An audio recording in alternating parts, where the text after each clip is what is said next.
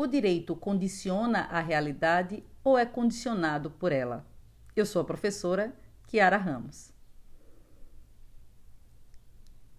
O direito na contemporaneidade, a discussão, a filosofia do direito, as discussões filosóficas e de teoria geral do direito ganham outra dimensão saindo daquelas perspectivas hermenêuticas clássicas, eh, adentrando nas temáticas relativas à necessidade de uma nova hermenêutica, agora uma hermenêutica constitucional, que tem uma metodologia própria, que diz que é necessário sim que haja uma ciência específica para a interpretação dessa norma que tem as suas peculiaridades, que funciona como um acoplamento estrutural entre direito e política, e tudo isso afeta e muito a resposta a essa pergunta: se o direito condiciona a realidade ou é condicionado por ela, e isso faz com que nós é, passemos a debater o que se chama de teoria crítica do direito a partir do qual se pergunta qual é o papel, qual a finalidade do direito. É simplesmente retratar a realidade, como diria La Salle, ou, na verdade, condicionar essa realidade, trazer uma direção, trazer efetivamente transformações sociais a partir das normas jurídicas.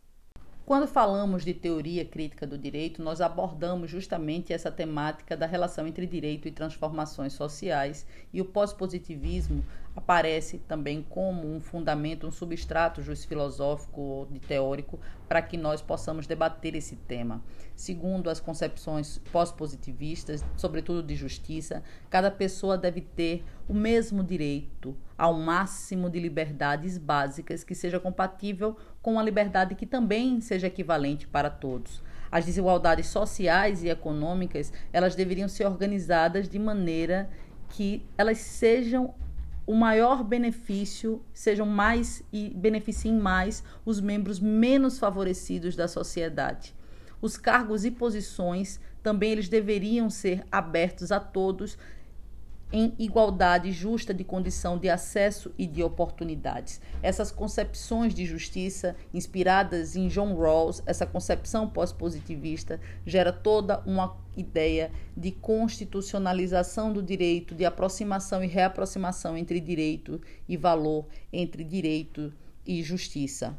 E essa justiça é uma justiça social, não é uma justiça individual. É uma, uma justiça que busca uma igualdade material, uma igualdade por reconhecimento. Daí Luiz Fernando Coelho ele vem dizer que surge uma dialética da participação, que é também uma dialética da transformação, a qual pressupõe um projeto político ao nível da consciência dos cidadãos, mas principalmente ao nível da teoria social, econômica, política e jurídica. E esse seria o sentido metodológico atribuído à teoria crítica do direito. Portanto, quando a nossa Constituição coloca no seu artigo 3 os objetivos fundamentais da República Federativa do Brasil, ela já está ali colocando no seu texto todas essas perspectivas de um constitucionalismo e de um direito e de uma teoria que é voltada para transformações sociais, para a busca de diminuição das desigualdades regionais, para a busca de erradicação da pobreza e da marginalização.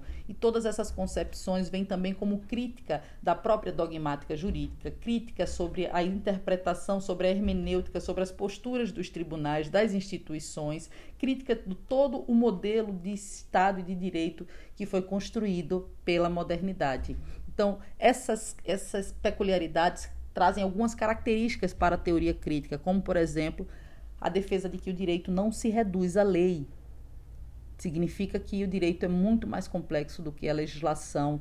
O direito também ele não é uno.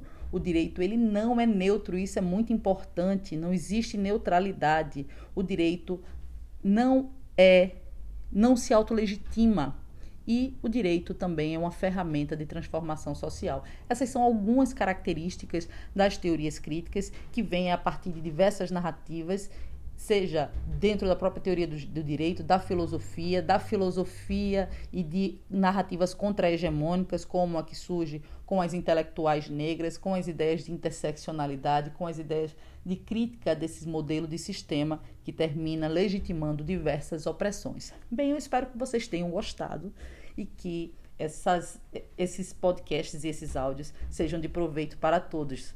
Então, até breve, juristas. Axé.